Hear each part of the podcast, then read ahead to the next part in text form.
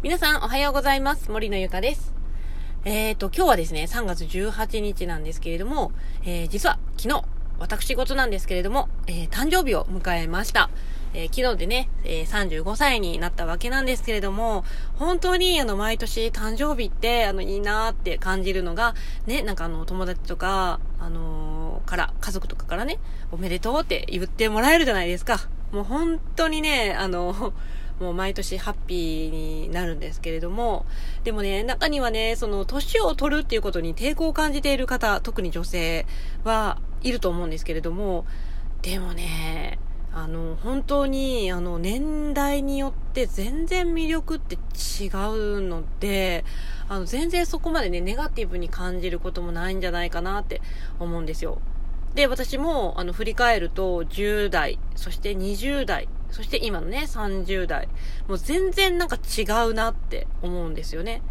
なんか今の30代は、もう10代、20代にはなかった、まあ魅力っていうものが、まあ自分で言うのもなんですけど、なんかある。やっぱいろんなね、経験とかもあって、磨かれて、今に至っているわけなので、もう本当にね、若い時とは違う魅力もある、あると思うんですよね。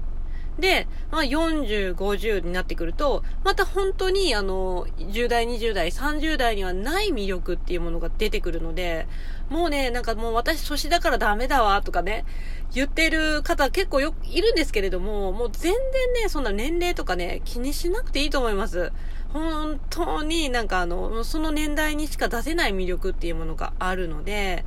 もうね、ぜひね、その年齢をね、ネガティブに捉えている人は、ぜひ、その、ポジティブに考えてほしいなって思いました。はい、さて、えっ、ー、と、今日はですね、あの、先週ね、ちょうどの私の大好きな映画がやっていたので、その紹介をね、簡単にちょっとさせてもらおうかなと思います。その大好きな映画っていうのは、シングっていう映画になります。アニメになるんですけれども、あのー、これはですね、私、何回見たんだろうっていうぐらい、もう何回も何回も見て、もう毎回ね、最後のシーンはもうめちゃくちゃ感動するんですけれども、これはね、あの主人公のね、その劇場を立て直したいと願っているコアラちゃんの、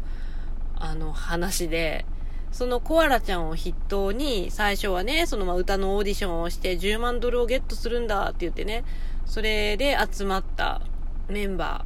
ーだったんですけど、まあいろいろいろいろ、いろいろいろいろありまして、まあ、最終的にはお金とかっていう目的ではなく、自分のために歌うっ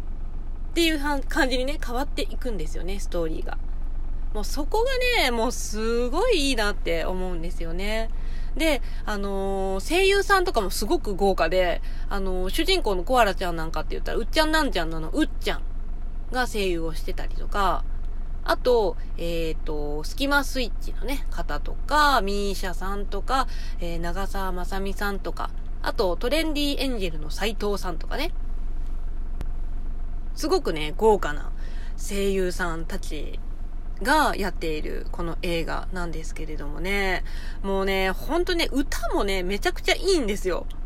だから私ね、このシングのアルバムが欲しいって思うぐらいね、もうほんと歌もね、よくって、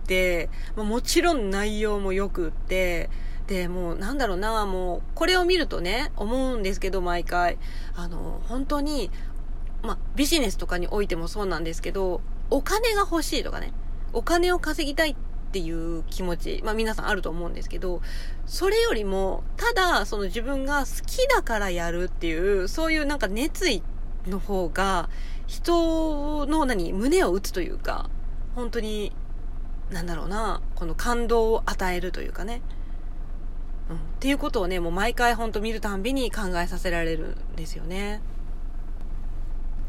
なのでね、本当にこれ、この映画って、もう本当になんかもうビジネスとかに関してもね、本当に参考になるんじゃないかなって思うので、ぜひ、あの、見てみてください。子供さんとかでもね、うちの娘とかもね、すごく好きで見ているんですけど、もう本当ね、家族で見れるようなね、映画なので、おすすめです。はい。ということでね、今日は映画の紹介になってしまいましたが、以上で終わりたいと思います。次回の音声でお会いしましょう。バイバーイ。